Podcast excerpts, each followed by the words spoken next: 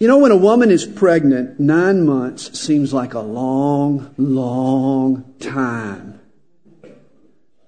But ladies, be thankful you're not a rhinoceros who's pregnant for 15 months or an elephant two years. Imagine, ladies, being pregnant 24 straight months. You would need more than a baby book to collect the mementos. You would need a trunk.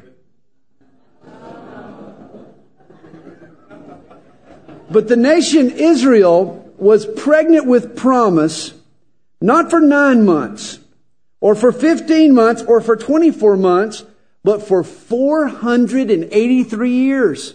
That's 5,796 months.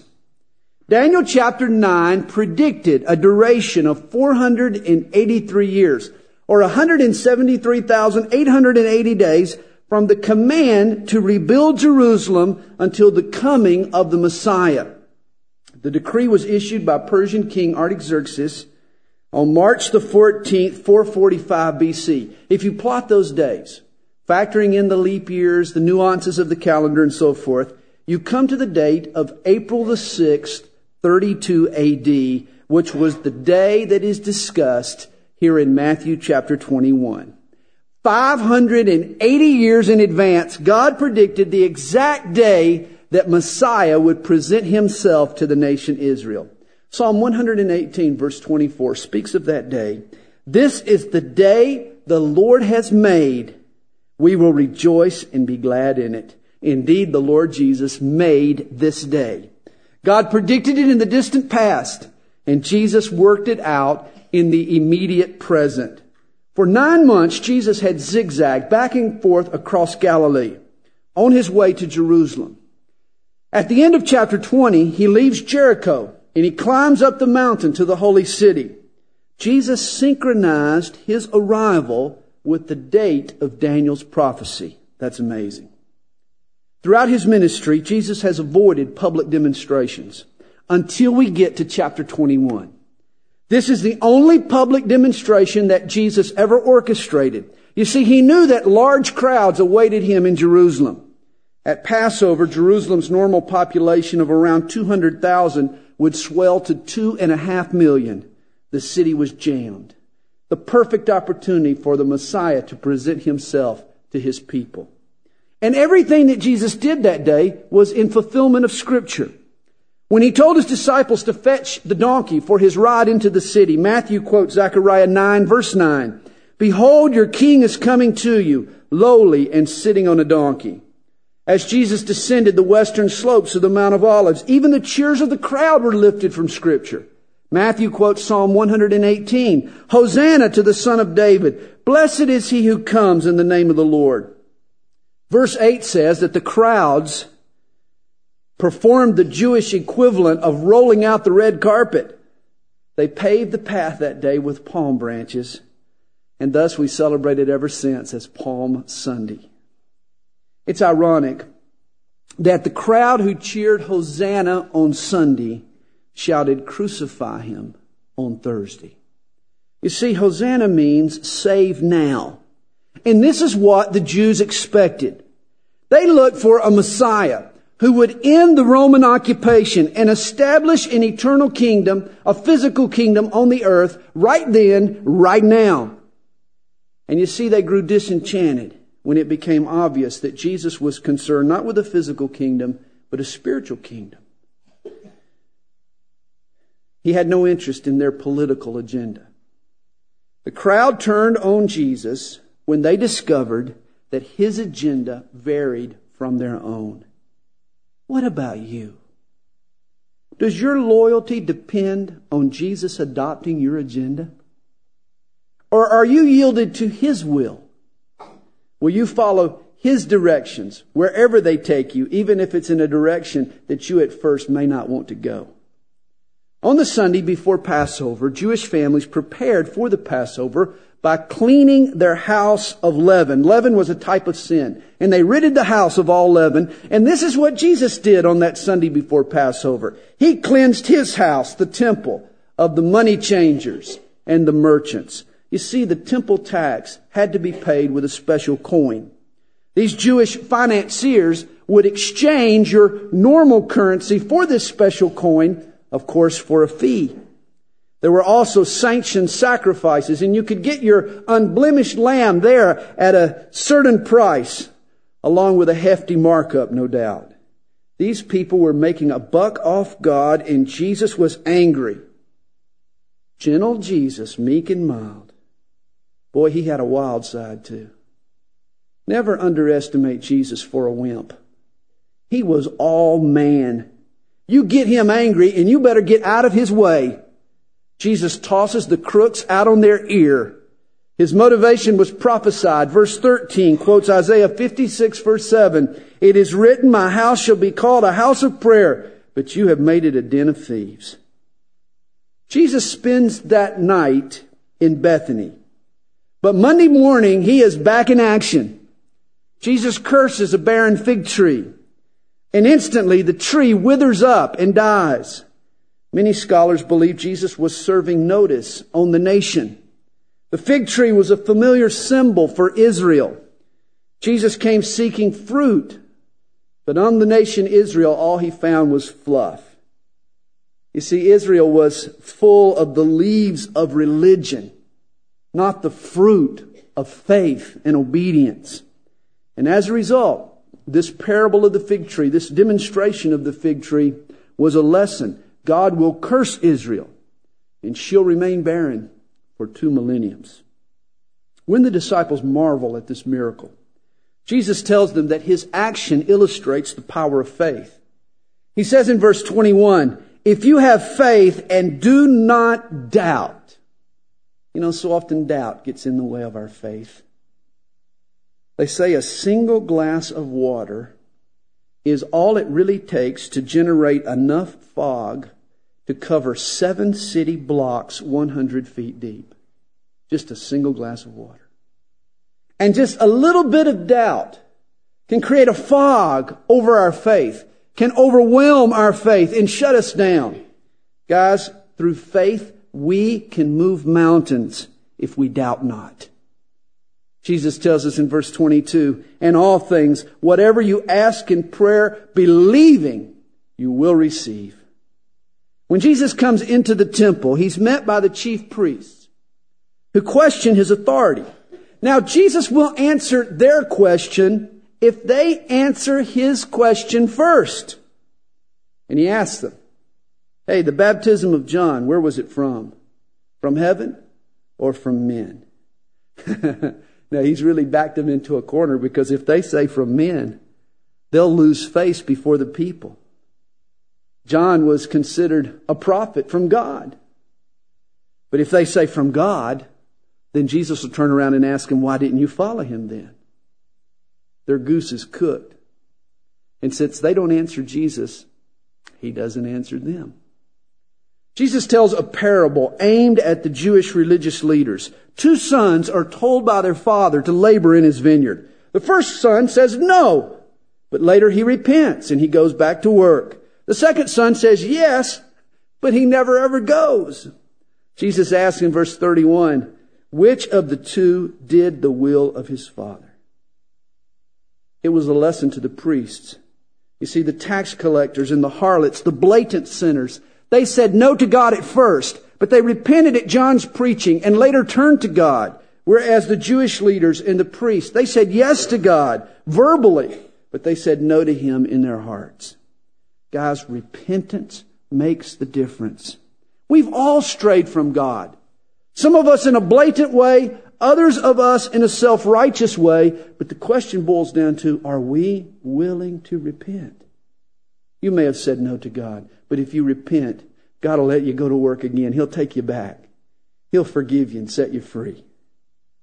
Next comes the parable of a man who leased his vineyard for a cut of the crop.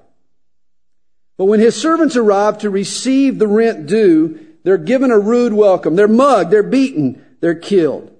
In fact, it happens twice. Finally, the owner decides to send his own son. Surely they'll listen to him. But they kill the heir and they seize the vineyard for themselves. And Jesus lets his listeners complete the parable. They say the owner himself will return and he'll punish the evildoers and he'll give the vineyard to new proprietors who'll cooperate with the owner and will help him bear fruit. And this was God's plan for the kingdom. You see, originally his kingdom was entrusted to the Jews, but they killed the prophets. They eventually killed God's own son. And thus God punished the Jews by giving care of his kingdom to the Gentiles, to you and me, to the church. Thus, God looks to us today with the same desire. He wants us to bear fruit pleasing to him. Verse 42 quotes Psalm 118, verses 22 and 23. We're told the stone, referring to Jesus, the Messiah, which the builders of Judaism rejected, has become the chief cornerstone of the church. He basically explains the parable he just told. There's an ominous warning in verse 44. Whoever falls on this stone, referring to Jesus, will be broken but on whomever it falls, it will grind him to powder. In other words, one day, everyone is going to fall down before Jesus. Everyone is going to bow before the Lord. The only question comes is whether you'll bow down freely or forcibly. Jesus is not done with these priests. In chapter 22, he speaks a third parable. A king arranged a marriage for his son. And he sent messengers to deliver the invitations. Some of the recipients, though, made light of the king's offer. According to verse 6, others seized his servants, treated them spitefully, and killed them. It all made the king furious. He sent his army to destroy the murderers. And for the last 2,000 years, God has punished the Jews for their rejection of Jesus Christ. But there's still a wedding. And the king doesn't want his preparations to go to waste. And so he sends his servants out into the highways and invites whoever will come. It reminds me of the lady who contracted a downtown Boston hotel for her wedding reception. Man, she went out, she bought the complete package, $13,000 worth. But a couple of days before the wedding, the groom got cold feet. He backed out. The lady immediately went back to the Hyatt for a refund, but to no avail. If she canceled, all she would get back is 10%. So she decided to go on with the party. She threw the party. The first thing she did though was to change the menu. She changed the main entree to boneless chicken in honor of the groom.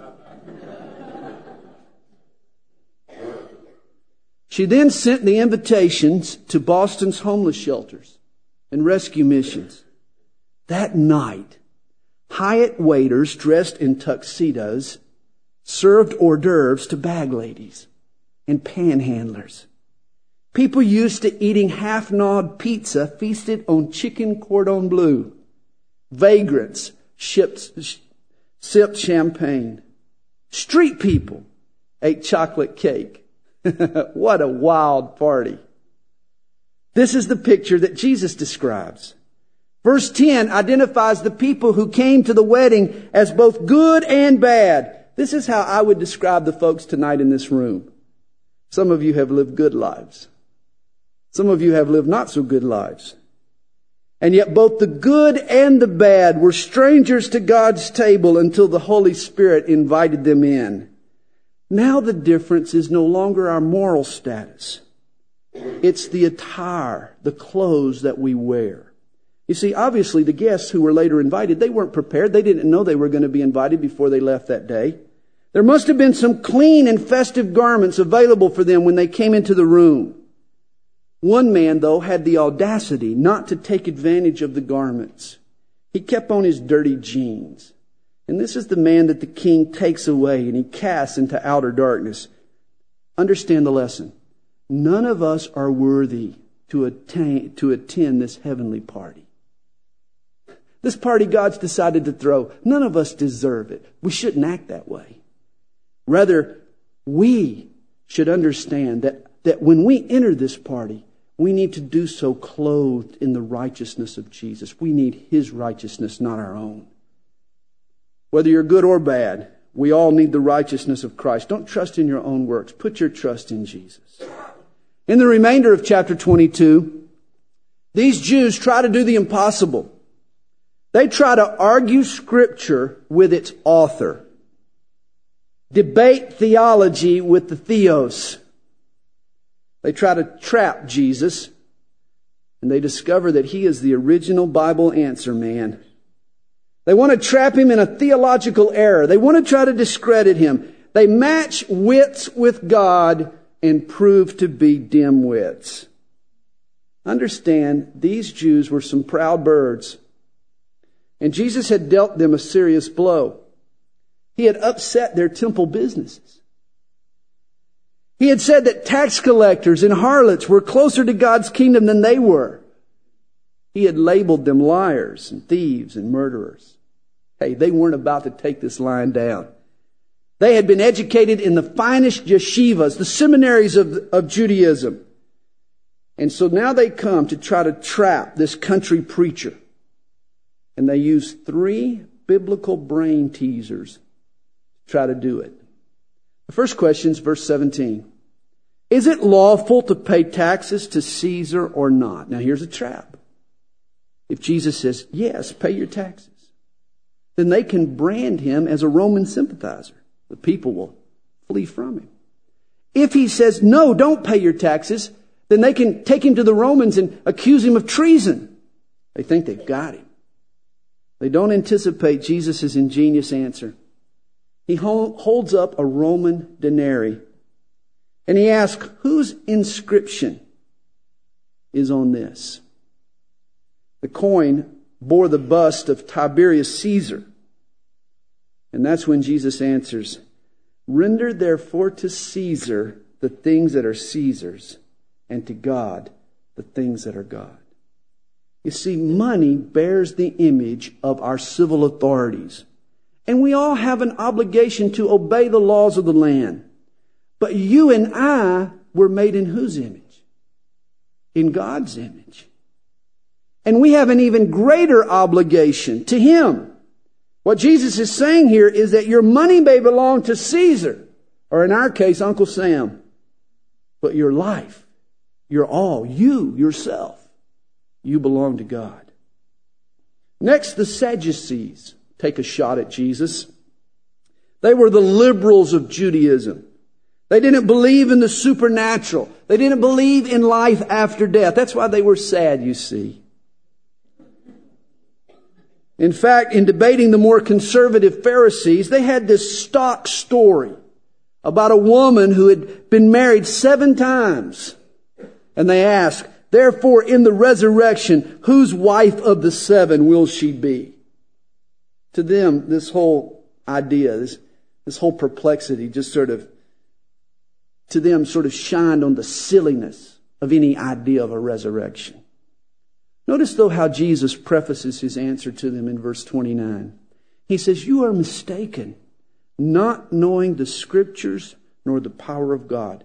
Guys, every theological heresy stems from either an ignorance of scripture or a lack of faith in God's power. It applies to everyone. Jesus answers them by stating that there's only one marriage in heaven. Yes, in heaven we will have meaningful relationships with each other, but those relationships will be eclipsed by the marriage of Jesus and his bride, the church. Jesus offers further proof of the resurrection by quoting Exodus chapter 3 verse 6. There God identified himself to Moses, I am the God of Abraham, Abraham was obviously still alive, or God would have said, I was the God of Abraham. In verse 34, the Pharisees ask, Which is the great commandment in the law? Jesus gives them number one, but he also adds the runner up. He quotes Deuteronomy chapter 6 verse 5. You shall love the Lord your God with all your heart, with all your soul, and with all your mind. And the second is like it. You shall love your neighbor as yourself. On these two commandments hang all of the law and the prophets. In other words, the entire law was a description of how we're supposed to love God and how we're supposed to love one another. Now, no Jew would have ever argued with Jesus' pick for number one. The rabbis had never doubted that. We're, we're to love the Lord our God with all we've got. But you see, what they had never done was link these two commandments together.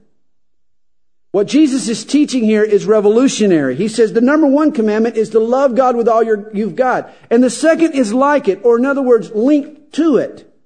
And that is that you should love your neighbor as yourself. What Jesus was saying is that our love for God will produce a love for our neighbor.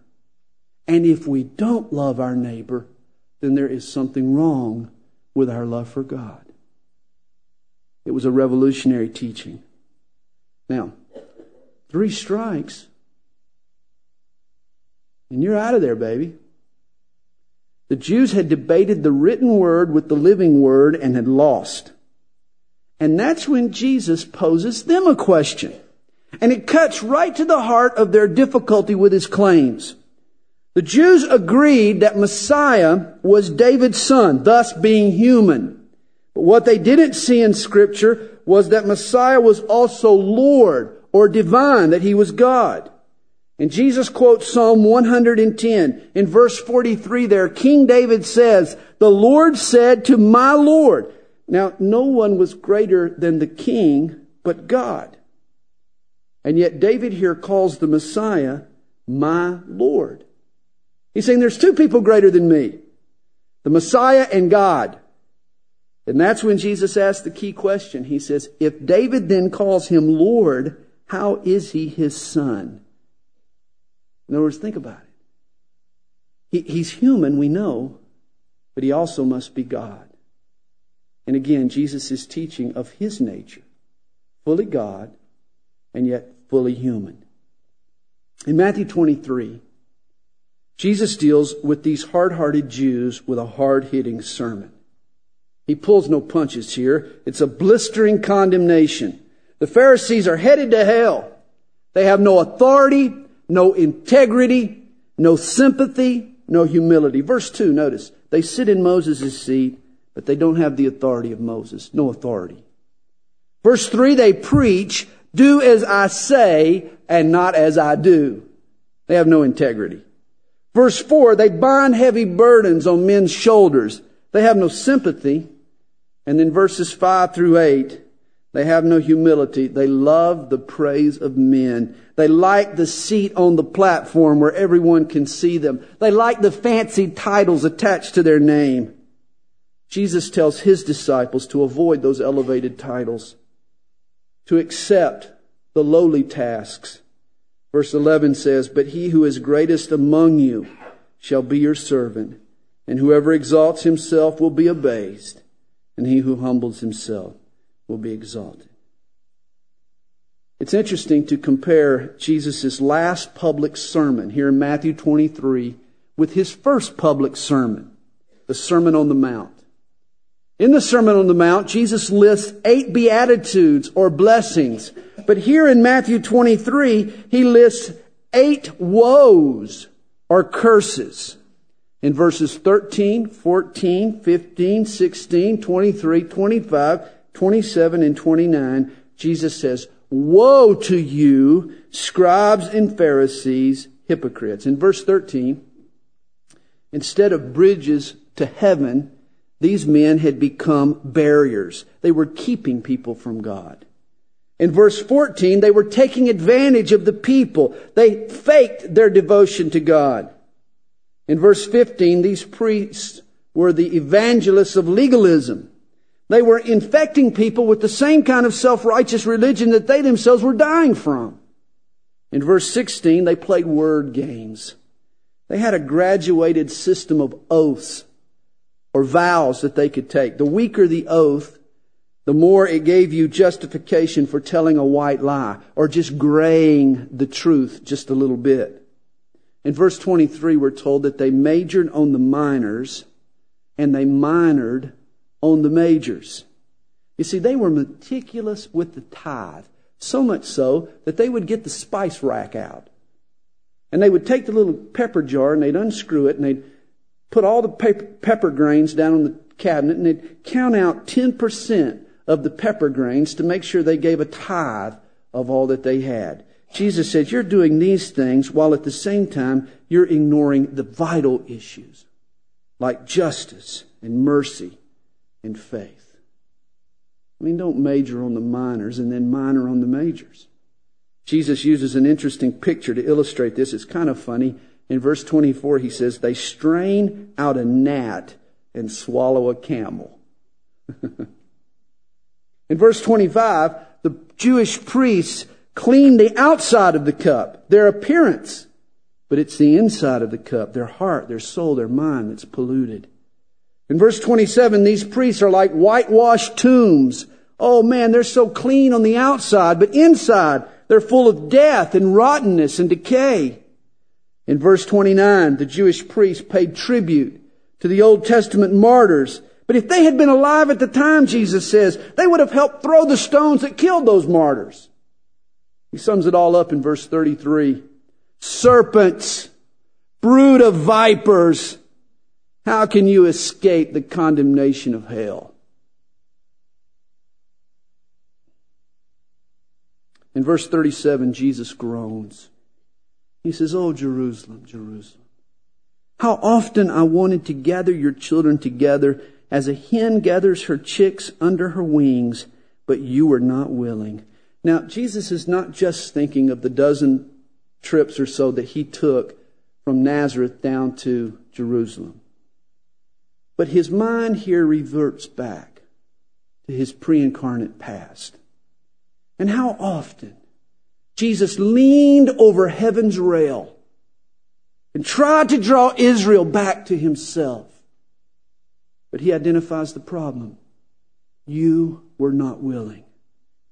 Guys, understand, no one will be in hell because God sent them there. They're in hell because they chose to be there, because they were not willing. God calls, God saves, God forgives. But you've got to be willing to let Him. Understand, this is still Monday. And like a lot of Mondays, it was a tough day. It's been said Mondays are when we think back on the good old days, Saturday and Sunday. On Sunday, Jesus had been cheered by the crowd, but now on Monday, the tide has turned. The Jewish leaders have questioned him. They have formally rejected Jesus. It's evening and Jesus is heading back to Bethany over the Mount of Olives. And from the top of the Mount of Olives, you're treated to one of the most breathtaking views imaginable. You can look back out. You can see the temple in all its grandeur and glory. And the disciples point there to the majestic temple. And it's as if they're saying to Jesus, Lord, all is not wrong with Judaism. Look, look, look at the temple. It's still such, such a beautiful thing. Jesus sees that temple. But Jesus doesn't see it as it was. He sees it as it will be 38 years later when the Roman army comes and destroys the temple and its mighty stones are thrown down. In verse 3, Jesus' disciples ask him privately, Tell us, when will these things be, and what will be the sign of your coming and of the end of the age? Now, Jesus' answer to their question are the next two chapters Matthew chapter 24 and 25. And they are known as the Olivet Discourse because they were taught on the Mount of Olives. Jesus begins by mentioning that there will be false messiahs. There will also be wars and rumors of war. But this is standard fare. Don't get alarmed about this. This is just characteristic of the age in which you're living. Next, though, is the beginning of sorrows. And this word sorrow means labor pains. And Jesus lists the signs. Nation against nation. Kingdom against kingdom. In other words, wars will intensify. They will reach a global scale. Do you realize that we had to wait all the way until the last century for the First World War, and we got the second one on top of that, and we've been sitting on the verge of the third one for the last 50 years. Realize 60% of all wartime casualties throughout history occurred in the 20th century. There will also be famines, pestilences, and earthquakes in various places. The New York Times says that every day 40,000 people die of malnutrition and disease across the planet. Famines and pestilence. And how about earthquakes? Killer quakes, 6.0 and stronger. From 1890 to 1970, a period of 80 years, there were 39 such quakes. From 1971 to 1979, just 10 years, there were 51 such earthquakes. The 80s saw 86 killer earthquakes, and the 1990s saw another 100 earthquakes. Major quakes are becoming more commonplace each decade. You see, I believe that Mother Nature is in the throes of labor, that the beginning of sorrows has come. The old girl's water's broken. She's fully effaced. She's dilated to 10. The contractions are heavy. God's kingdom is about to be born. Next, Jesus provides a list of events that could take place just before or just after the rapture, or maybe even both. Fierce persecution, many false prophets, and vast spiritual deception. Lawlessness will abound. Spiritual passion will wane while at the same time the gospel will be preached all over the world. And that may not be done by the church. Remember in the book of Revelation, in the beginning of the Great Tribulation, there are 144,000 witnesses. There are angels that fly through the sky and proclaim the message. There's two witnesses on the streets of Jerusalem that preach the gospel. There are a lot of ways that God can get that done. According to Daniel chapter 9, by the time we get to verse 15 here in chapter 24, we're at the halfway point of this final seven year judgment. The abomination of desolation is when the Antichrist sets himself up in the temple as God and demands that the world worship him. Understand, if your faith is in Jesus Christ, you'll be watching all this unfold from heaven. Revelation chapter 12 tells us what happens next. Satan will be booted from heaven and he'll take out his rage on Israel. And this is why Jesus says in verse 16, let those who are in Judea flee to the mountains. Again in verse 20, pray that your flight may not be in the winter or on the Sabbath. Understand he's not talking to Gentile believers. You know, he's talking to people in Judea. He's talking to people who would be concerned about the Sabbath. He's talking to Jews. In chapter 24 is addressed to Jews, not the church. Now, verse 21 describes the last three and a half years of the Great Tribulation. There will be great tribulation, such as has not been since the beginning of the world until this time, no, nor ever shall be. According to verse 22, God will limit this colossal devastation, the time of great tribulation, to a short duration, lest there be nothing left of planet earth nor of his people Israel. False Christ will precede the second coming of the true Christ. And Jesus says, don't believe it when you hear of his quote, secret coming. The second coming of Jesus is not a secret coming. It is as visible as a lightning bolt, Jesus says. It'll light up the sky for all to see. Signs will appear in the heaven. Astronomic calamities will take place.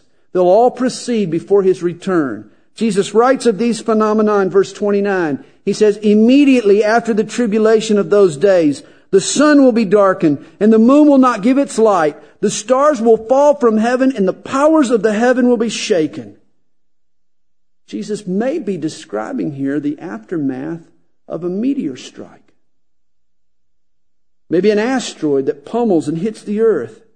Astronomers, by the way, have identified 2,000 asteroids with orbits that could collide with the earth in the future. It's happened before, by the way. There are 140 craters around the globe. Apparently, it will happen again. Verse 30 tells us that the citizens of earth will see the sign of the Son of Man. Then Jesus himself coming on the clouds of heaven with power and great glory.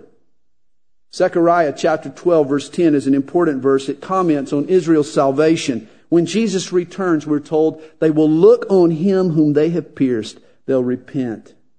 Jesus will return and he'll gather up his people Israel. And Jesus says, when the fig tree blossoms, you know that summer is near. And when you see the signs that he's described in this chapter, know that his coming is right around the corner. The generation who sees these signs will be the last. Understand now, Matthew chapter 24 is not a chronological study of the end times. It's a sermon. That's why we call it the Olivet Discourse. And with any sermon, Jesus gives out the information, then he provides the invitation. In other words, in light of Jesus' return, in light of these signs and the second coming that will follow, let's be ready for the escape that he offers his people, the church. Let's be ready for the rapture. And the first point he makes about the rapture is in verse 36.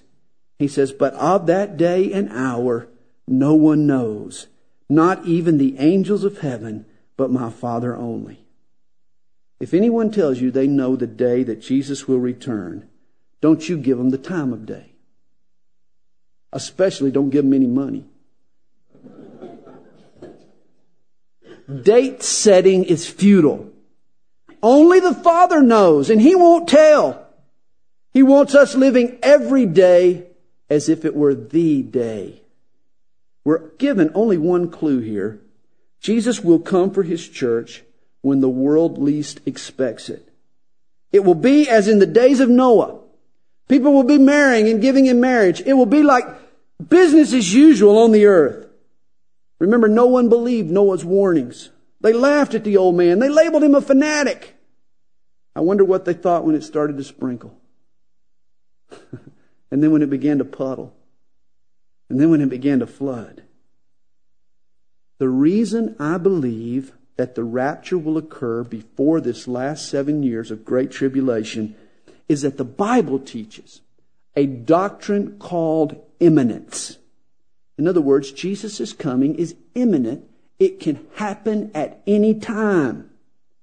You see, if you put the rapture at the middle of the tribulation, if you believe in a post-trib rapture or a pre-wrath rapture or whatever you want to call it, then Jesus can't return until something else happens. And that spoils the idea of imminence. In fact, if you believe that the rapture is not going to take place until the tribulation's already gotten started, then you can know the day that he's coming. You, you can mark off one of the signposts of the tribulation and you can count out the days. You see, for the day to be unexpected, for the rapture to come at any moment, for that day to be unexpected, it has to be the first day of the end times. And that's why I believe in a pre-tribulational rapture.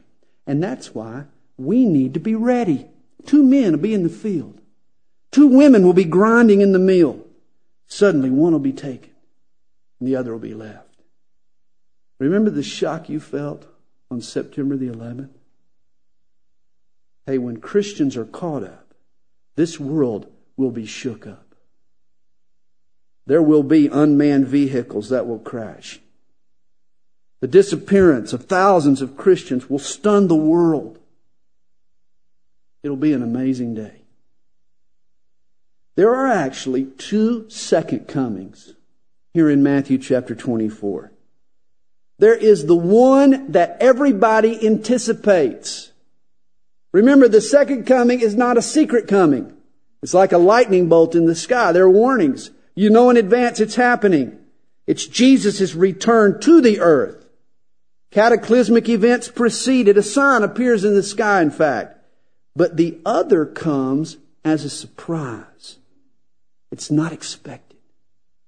It's Jesus' return for the church. It's the rapture. And it takes place prior to the tribulation.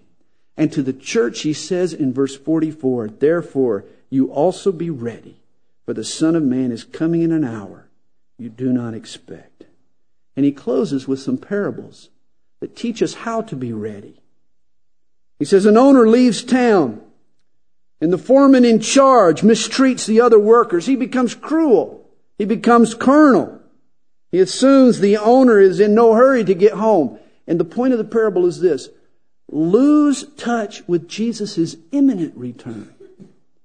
And you lose touch with an incentive to live a godly life, to always be ready. You know, to have, to be pure, even as he is pure. Chapter 25 verse 1, we're told the kingdom of heaven shall be likened to ten virgins who took their lamps and went out to meet the bridegroom. You see, five virgins have oil in their lamps, five don't. The haves refuse to loan to the have-nots, and while the have-nots are away fetching oil, the bridegroom comes. And the virgins miss the wedding party. You see, in the parable, as in all the Bible, the oil represents the Holy Spirit. And what Jesus is saying is that believers who live in the Spirit and who walk in the Spirit and who are trusting in the Spirit will be ready for Jesus' return. People who don't will be left behind. Don't neglect the power of the Holy Spirit. Don't let your light for Jesus burn out. The parables of the talents is also a lesson on stewardship. Nothing we are or control or possess belongs to us. All that we have is owned by Jesus. Our job is to manage His resources well, use and spend them wisely. In the parable, the owner gives out to his three servants certain talents. A talent, understand, was a large sum of money. It was the equivalent of about a year's wage. He gives five talents to the first man. He gives two talents to the second man and a single talent to the final guy. We can think of talents not so much as money, but as opportunities, as energy, as years, as talents, as abilities, as skills, as spiritual gifts, in fact. Any asset that the Lord may give to us. Now, two of these men used their talents wisely. They doubled their money. The owner comes back and he commends them with words I know you'll want to hear one day. Well done, good and faithful servant. You have been faithful over a few things. I will make you ruler over many things. Enter into the joy of your Lord. But the third man, he buries his talent. And he looks at his, and look with me in verse 25 at his excuse. Here's what, here's the reason he did it. He said, I was afraid and went and hid your talent in the ground. The fear factor. Guys, fear is a robber. And notice what happens. This man's talent gets taken away. It's given to the man who has 10. When it comes to resources or with money or with ability, whatever you call talents, God's rule is simple. Use them or lose them. If you try to sit on your talent, God's going to take it away from you and give it to somebody who will use it. But if you use it, He'll bless it and He'll give you more in return. Notice Jesus mentions two men who invest their talent and reap a return. He mentions one guy who buries his talent, but here's what I always wondered. He doesn't mention a man who invests his talent and gains no return. You ever thought about that? Why does he not mention that scenario? I think it's intentional. I believe he doesn't mention that scenario because it's impossible. There is no way that you can invest your talent in the work of God and it not see a return. You use your talent and God will make sure it gets a return. And you're blessed and God uses it in a wonderful way. There is no investment in the kingdom of God that goes without a return. Joel chapter 3 verse 14 foresees the day when the nations of the earth are gathered for judgment in the valley of decision. Here Jesus mentions the same event at the end of chapter 20, 24, uh, 25, I'm sorry. In verse 32, he says, All the nations will be gathered before him, and he will separate them one from another as a shepherd divides his sheep from the goats. And here's how they'll be separated. How did they treat Jesus' brethren? To the sheep, he says, When I was hungry, you fed me. When I was thirsty, you gave me drink. When I was a stranger, you took me in. When I was naked, you clothed me. When I was sick, you visited me. When I was in prison, you came to me. Well, when, Lord? When we, did we do these things? We don't remember when you were in need. And that's when Jesus answers them in verse 40. Inasmuch as you did it to one of the least of these, my brethren, you did it to me. Hey, you know, Jesus takes all this real personal. It's His creation. He created human beings. And when you help another human being, he takes it personal. You're helping him. But when you slight another person, he takes that personal too. You've slighted the Son of God. You see, the goats ignored the needy. And Jesus said, in doing so, they were ignoring him. It upsets him. It gets his goat. You didn't get that, did you? You know, these verses have a personal application, but they also have a prophetical application. In the tribulation, Jesus' brethren are the Jews. And he will judge the nations based on their benevolence or their lack of it toward Israel. And in the end, Jesus will fulfill God's promise in Genesis to Abraham when he said, I will bless those who bless you, and I will curse those who curse you. Next Sunday night, we're going to tackle the last three chapters in Matthew, which will take us from the Last Supper all the way through the resurrection. And so it'll be an exciting study next Sunday night. You want to make sure you're here. Let's pray before we're dismissed. Father, we love you and we thank you for tonight. Thank you, Lord, for your word. Lord, we've touched on many things. Father, we pray that you'll speak to our hearts. Help us, Lord, to meditate on those things you've, you've brought to surface in our lives. You've made an issue in our hearts. Help us, Lord, to deal with those things tonight. Lord, help us to love you with all our hearts and all our soul and all our mind.